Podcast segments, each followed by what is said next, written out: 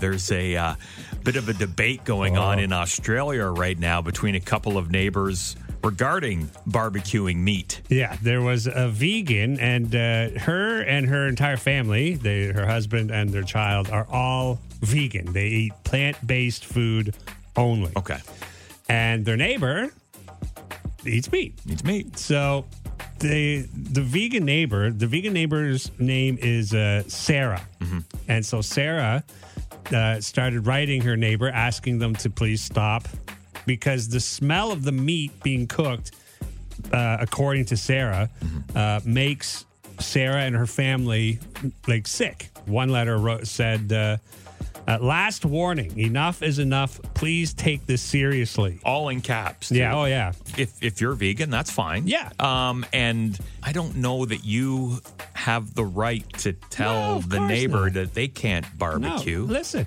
I have no issues with the vegans, No. vegetarian, wh- wh- and I. If that's a lifestyle you choose for yourself, that's awesome. Mm-hmm. And if you want to come over, I will support your lifestyle and cook something that suits your vegan lifestyle For sure. Mm-hmm. even if it's plant based only.